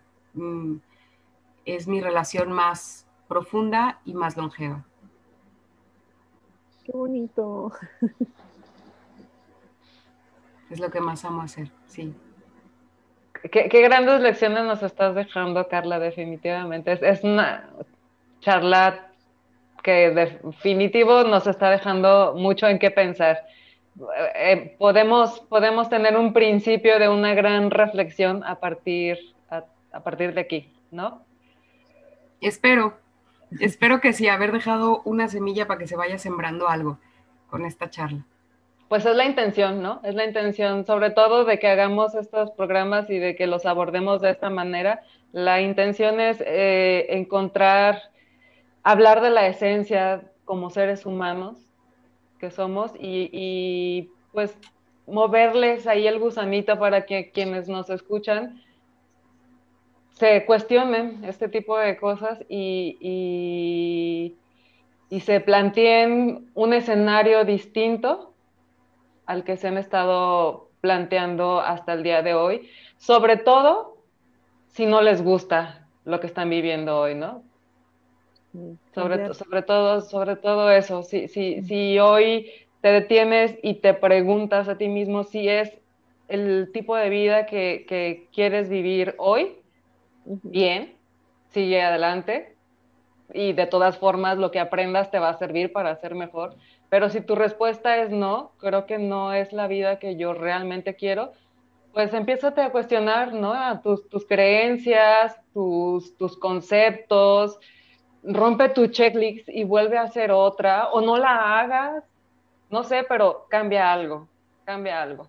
Sí, creo que por no se te puede olvidar, me preguntabas, ¿quién era antes, eh, Carla, antes de lo profesional? Eso siempre lo vas a cargar. O sea, que no se te olvide la niña que fuiste porque la sigues siendo. Entonces, este, reconcíliate con esa niña lo más que puedas, con esa adolescente, con esa eh, hermana, con esa tía, con esa mamá, con esa pareja. O sea, reconcíliate con, lo que eres porque eres muchas cosas. y, y yo les puedo decir, que si yo termino con mi esposo, nos separamos, se va, se muere, lo único con lo que siempre voy a estar hasta que yo muera es conmigo. Y si yo necesito otra semana en un motel en forma de, de, conchita en posición fetal, y si necesito volver a un micrófono para poder tener esta catarsis y si necesito volver a mi terapia psicológica para poder rescatar lo que aprendí, lo voy a volver a hacer. Y, esto no significa un fracaso. Las cosas que terminan no son un fracaso, porque entonces la vida misma sería un fracaso. Al final nos vamos a morir, todos, todas nos vamos a morir entonces tu vida es un fracaso porque terminó, debería de ser eterna para que fuera exitosa. Ese trabajo que terminó, esa relación que terminó, esa etapa que terminó, ¿fue un fracaso porque terminó? Si aprendiste, no. Si, si la sigues cargando como un lastre de víctima, sí, sí fue un fracaso.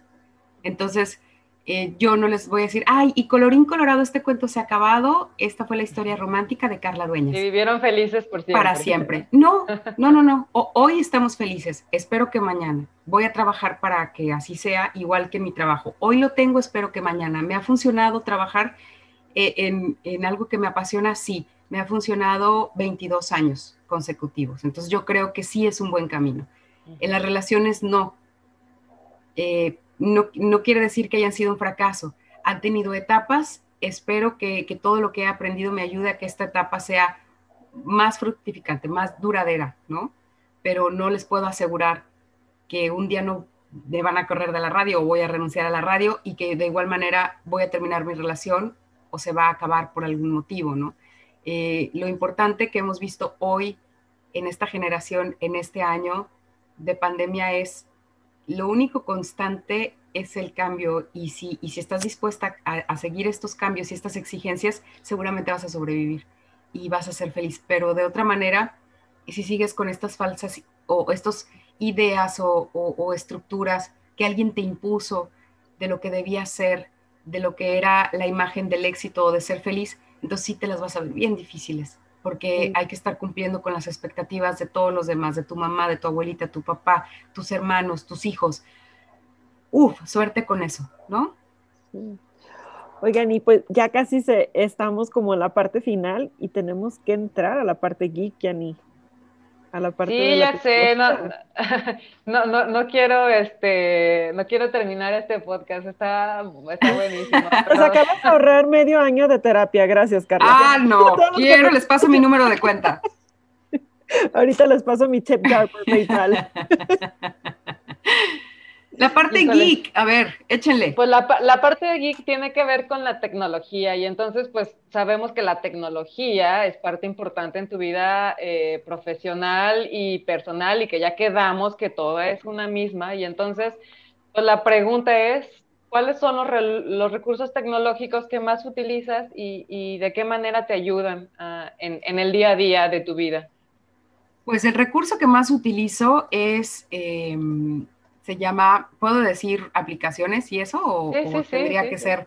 Bueno, pues imagínate que yo transmito en vivo para mi página web y en mi página web de carladuenas.com eh, se transmite o bajan, así le, llamamos, bajan mi programa en, en el 105.9 de FM en Jalisco y en el 95.9 en Guanajuato, en los estados. Entonces, eh, pues prácticamente yo necesito, obvio, como todo el mundo, el Internet, pero además un Internet mm, de muy buena eh, calidad para poder transmitir con una aplicación que se llama Sara Radio, que es la que yo utilizo.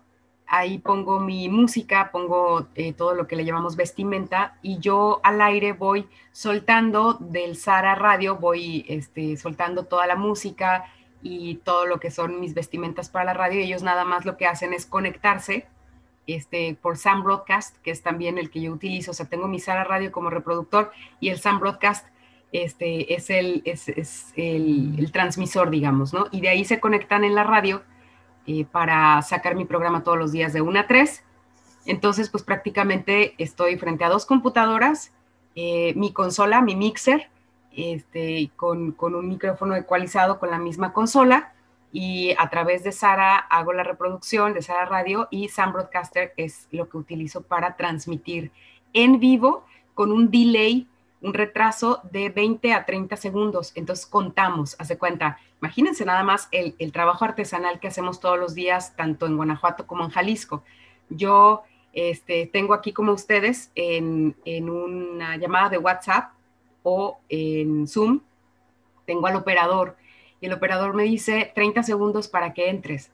O sea, él va terminando su corte comercial, le quedan 30 segundos para que termine el corte comercial y yo empiezo a hablar. Bienvenidos a los New Classics de Éxtasis Digital. Entonces, eso es lo que hace que yo entre en queue todo el tiempo, ¿sí? Entonces, Carla, 30 para que termine el corte, 30 para que termine el corte. A veces tenemos 40 segundos, pero entonces hago un espacio para no entrar cortada y así es como transmito al aire todos los días. Y hay que, hay que poner en contexto que Carla, ese fue otro de sus retos, ¿no? O sea, estaba aquí en Guadalajara trabajando, entonces cuando decide cambiar de residencia... Porque se enamoró. Porque se enamoró, tiene que ver esta parte técnica de cómo lo va a llevar a cabo, pero no solamente ese rato, también me encanta que platiques eso, Carla, cuando vas y te paras frente a tu jefe y le dices, mire, la situación está así. Así con tacones y todo. Me paro enfrente y le digo, ay, ¿qué cree, jefe? Fíjate que es, es bien difícil porque, bueno, es, es, el presidente de una, de una empresa muy grande, son más de 300 estaciones en el país, entonces es muy difícil coincidir con él. Entonces yo hacía guardia, ¿no? Desde todos los días ahí con la secretaria. Y llegó el director hasta que por fin llega y, bueno, pues eh, yo sabía que podía transmitir eh, por internet y dije, bueno, pues si transmito por internet, pues que ellos nada más conecten una compu a la consola y la consola que sale al aire, pues que sea así, ¿no? Ya sabes, yo con mi básico de, de geek, ¿eh? o sea, yo de verdad de tecnología no sé mucho, pero en ese ámbito de la radio, pues son cosas muy, muy puntuales las que hay que conocer. Y yo conocía eso y entonces le, le habló a un amigo que es mi productor. Bueno, era un estudiante que en su momento para su tesis me, me, entrevistó y después lo, lo, contraté como mi productor. Entonces eh, le dije, oye, pues Chuck, ayúdame. O sea, ¿cómo, cómo instalo un programa en mi compu? ¿Cómo? Y entonces en mi sala de la casa hacía yo prácticas. Entonces yo me subía con la computadora y él con otra, con, mi micrófono y él abajo, y entonces le decía, ¿cuánto tengo de retraso? O sea, ¿cuánto, cuando yo empiezo a hablar aquí en mi cuarto, cuenta, este, porque tú me estás oyendo, que estoy hablando, dime en cuánto ya se oye en la computadora, o sea, literal, así de, Tatanca Búfalo, este, no sé qué, así, así empecé. Cuando yo llego con el director, que por fin me da la cita, yo le digo, a ver, eh, dice, usted sabe que yo soy la solterona aquí, ¿verdad? De la empresa, bueno.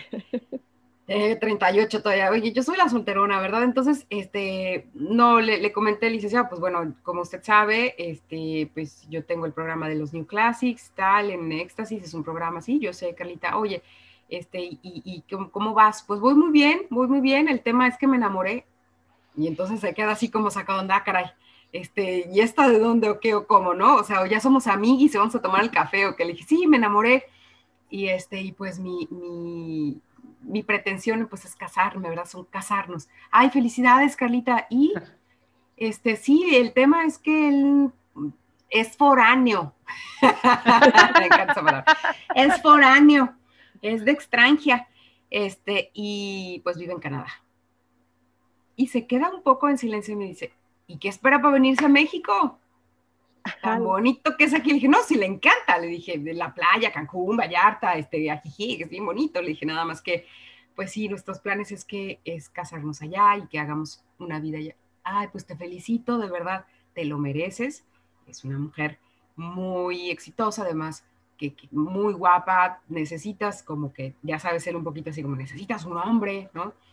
Y yo, pues sí, sobre todo por las noches, pero bueno, ya no vamos a entrar en ese tema. El, el caso es que me dice, bueno, Carla, ¿qué quieres hacer? O sea, como diciendo, vienes a firmar tu renuncia, este... Me vienes a invitar, a la, boda, ¿Qué, es lo que quieres, no? Entonces le dije, licenciado, ya sé, pues yo también dije, bueno, ah, diría mi bisabuela, feliz o desgraciado, o sea, o pega o no pega, ¿no? Le dije, licenciado, pues yo quisiera pedirle su autorización para transmitir el programa desde Canadá y pues ver qué tal funciona. Y me dijo, ok, veamos tres meses qué tal funciona, ¿no? O sea, si, si es adecuado, si tú puedes instalar allá, si, que me parece muy bien. Dijo, bueno, pues entonces, ¿cuándo te vas? Y yo, la semana que viene. Mm, ya sabes, no, bueno, o sea, me la, me la jugué, porque yo lo esperaba y lo esperaba y mientras me preparaba, o sea, lo que voy es esto, me, me preparé para un no, porque si él me decía que no, yo de todas maneras iba a seguir por internet. O sea, no, no, no tengo opción. O sea, no, no, es lo que les digo, no es como, ay, pues entonces yo ya llegando allá, pues ya me meto a la costura, ¿no? Que siempre ha sido lo mío, mi pasión. O, no es, pero yo quería hacer, pero la rodilla, ¿no? Es ahí Ey, entonces ya llegué yo a Canadá, ya me chingué la rodilla, pues ya me dediqué mejor a otra cosa. Este, no, no, no, yo dije, pues por internet, o sea, nada más que si puedo transmitir lo que ya hago aquí, pues qué bueno. Y fue que él me dijo, bueno, pues vámosle calando y ya tengo 19 meses. Wow. Más de año y medio transmitiendo los New Classics desde este estudio. Entonces, eh, es, lo que les digo, no, no es que, ay, qué suerte, ay, es que tú, qué bárbara, ¿eh? O sea, tú suertudota. Hiciste tu tarea antes Toda de la tarea. solicitarlo. No, bueno, ya llevabas, llevabas un problema, pero al mismo tiempo ya llevabas un planteamiento de una posible solución, que, claro. que al final de cuentas resultó bastante bien, ¿no? Pero por la seguridad con la que llegas a decir, a ver, yo ya más o menos le entiendo al Sara Radio, ya sé cómo transmitir, ya descargué el Sam Broadcaster, ya compré mi página, ya hice mi página, ya tengo mi dominio, ya tengo mi consola, ya compré mi micrófono. Si me dice que no, de todas maneras lo voy a hacer. Ah, en otras formas, pero lo voy a hacer. pero si lo puedo hacer con la empresa y si ya, ya tenía, o sea, siempre el no ya lo tenemos, nada más vamos por el sí y cómo le vamos a hacer. pero, pero te tienes que preparar y por eso en el tema geek, que para mí es una persona apasionada en algo, no solamente en la tecnología, pues yo soy apasionada de la radio y de la música y, de, y del micrófono y de grabar y de... Entonces, mm, le buscas, o sea, y le vas a encontrar la manera. Eh, porque si no se la encuentras es porque no buscaste lo suficiente y no estabas tan apasionado. Nadie me va a sacar de ahí hasta el día que me muera. O sea, nadie, porque es lo mismo que me decían mis alumnos en la autónoma. Ay, maestra, pero es que, pues ahorita la radio, la no, le dije, ahorita el problema más grande lo tienen ustedes. ¿Sabes por qué es un problema? Porque ustedes tienen todas las ventanas abiertas. Yo antes tenía que llegar con un cassette, un CD, tocar la puerta, hablar con el director. Oiga, ¿puede escuchar mi voz? Uy, tengo un programa de tele aquí, ya vine a Televisa Canal 4, aquí estoy haciendo fila. Claro que no, hoy abres un canal de YouTube y tienes un programa, abres un podcast, abres un micrófono, abres tu, tu, teléfono, ni siquiera tienes que comprar un micrófono y ya estás. Ok, tengo una preguntaza del millón, mis queridos alumnos. ¿De qué quieren hablar? ¿Qué vas a decir? ¿Cuál es tu proyecto? Digo, porque no que me digas que ahora no tienes en dónde exponerlo. Ese es el El bendito contenido. El contenido sigue siendo, desde que se inventó el lenguaje, sigue siendo, desde la época de las cavernas, sigue siendo lo principal. Me vale que hoy tengas internet super ultra mega non rápido, el, celular más este, high tech de todo el mundo mundial, de la, sí, ¿qué vas a hacer? O sea, ¿qué vas a fotografiar? ¿Qué vas a hacer con eso? Sí, sí, sí, si antes era de la camarota que entonces cargaban y que no sé cuánto, sí, pero igual sigue siendo el contenido. Eh, ¿qué, vas a ponerle a eso? O sea, ¿qué, qué, qué vas a decir al aire? ¿Qué vas a decir frente a la cámara? ¿A qué le vas a tomar una foto? O sea, Exacto. sigue siendo lo mismo. Es exactamente la misma problemática. ¿Qué? ¿Para qué lo vas a hacer? El para qué, ¿no? Tan, Otra vez. Que nos metió en, tanto, en tantos problemas a Vero y a qué quiere ver una pareja? Tan, tan, tan. Y eso, muchachos, lo averiguaremos en el próximo capítulo, en la parte 2 de este, de este episodio. Qué padre. Oye, te me, te me, adelantaste a la, a la pregunta, ya me, ya, ajá, ya me respondiste, porque la última pregunta iba a ser de qué eres geek. um, Fíjate que... ya nos dijiste de, la música, locución. de la locución y, de la música. soy un No soy la más diestra para, para lo más, este, o sea, no te sé editar. Sí edito en Audition, pero no soy la super editora de, ni, productora, pero sí me encanta eh, todo el tema de musicalizar, por ejemplo, qué ponerle a un podcast, qué ponerle a un spot, textos para, para promos, este, escribir. O sea, creo que sí soy una, una geek de la radio y de la música, del rock sobre todo. Súper bien, súper bien, Carla. Me, encantó tu proceso. A mí en lo personal me deja muchísima enseñanza de precisamente estar preparada para soluciones a la problemática y me queda claro que eres geek de todo lo que tiene que ver con esa música. De la vida. Sí, de la vida. La, ahora sí que hasta tu analogía de la música en la vida me, me hizo muchísimo sentido, ¿no? Y cómo ecualizar ahí la vida. No, bueno. Sí, cómo ecualizar la vida, sí. Sí, si le subes el volumen a todo el drama, entonces va a ser un caos, no lo vas a disfrutar. Sí. Oye, Carlita, please, dinos dónde te pueden encontrar este, todas tus redes, todo lo que tengas para que... Va, perfecto. Mira, porque de hecho ya tengo que ir a dar de desayunar. ¿Qué tal eso, eh? ¿Y cómo lo integras? Pues bien padre, dices, ay, sí, sí, quiero irle a hacer unos chilaquiles aquí a este canadiense, que me dice, oye, ¿si hago o tú haces? O siempre, no, ay, voy, hombre, ahorita te hago una birria, ahorita rápido, hijo. un este, pozole, mijito. Un pozole, ahorita te hago un menudito. Este, todas mis redes sociales son las mismas, arroba Carla con K, Carla Éxtasis FM arroba Carla FM, Facebook, Twitter, Instagram. Soy medio activa, o sea, no, no soy la más, pero sí. Y tengo un podcast que se llama Fuera del Aire también en Spotify y me pueden encontrar así tal cual, Carla Dueñas o Fuera del Aire en Spotify, pero en mis redes sociales generalmente posteo ahí los links, entonces al que quieran. Ahora sí que yo soy de las viejitas de Twitter, ánimo, yo también. Oye, pues que yo soy de los... Ay, mira, mi rey chiquito hermoso, me lo como. Me lo como en birria. Oye, este, y, todo es igual, arroba Carla Éxtasis FM, ahí me pueden encontrar. Y los New Classics son de 1 a 3 de la tarde, eh, eh, lo pueden escuchar en carladuenas.com, de 1 a 3 en vivo, o lo pueden escuchar en el 105.9 en Guadalajara eh, y algunas zonas de Jalisco, y también en el 95.9 de FM en Guanajuato, y León y Celaya y todo lo que... Ahorita no me pongan a decir todos los lugares, por favor. no me lo sé de memoria. No me lo sé de memoria pero ahí me pueden encontrar. Y de verdad agradezco muchísimo este, esta oportunidad, esta plática, este espacio, esta coincidencia de, pasiones, de, romanticismo de mujeres, este, que, acuérdense, no está peleado, no es, no es una cosa o la otra. Me lo llevo de tarea. Por favor, Berito, ¿eh? Y, y, relájense con los calzones este, sucios en el baño también, es otro gran consejo que les doy, ese sí tómenlo este, no pasa nada, elijan sus batallas y la verdad los calzones es lo menos. Muchas gracias, Carla, por todo. Por gracias a ustedes. Gran charla. Totalmente de acuerdo, de verdad, gracias a las dos. Gracias, Carla, por todo lo que nos dejas ahí de tarea para pensar. Gracias, Vero, por acompañarme una vez más. Y gracias a todos los que se quedaron hasta el final del capítulo. No nos queda más que invitarlos nuevamente a que se suscriban a nuestro canal de Spotify y YouTube. Nos encuentran como Geek Girls MX igual en todas nuestras redes sociales. Entren a nuestra página geekgirls.com.mx y pues bueno, Gracias nuevamente, gracias, gracias, gracias y nos vemos en el siguiente capítulo. Merci, merci, merci beaucoup. este, nos vemos entonces, chicas. Voy a la birria. Chao.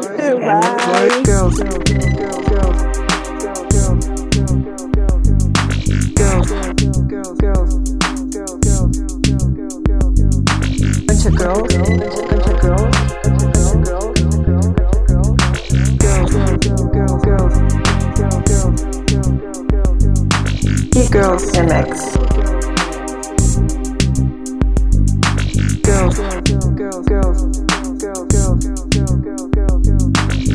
We're a bunch of girls. Girl, girl, girl,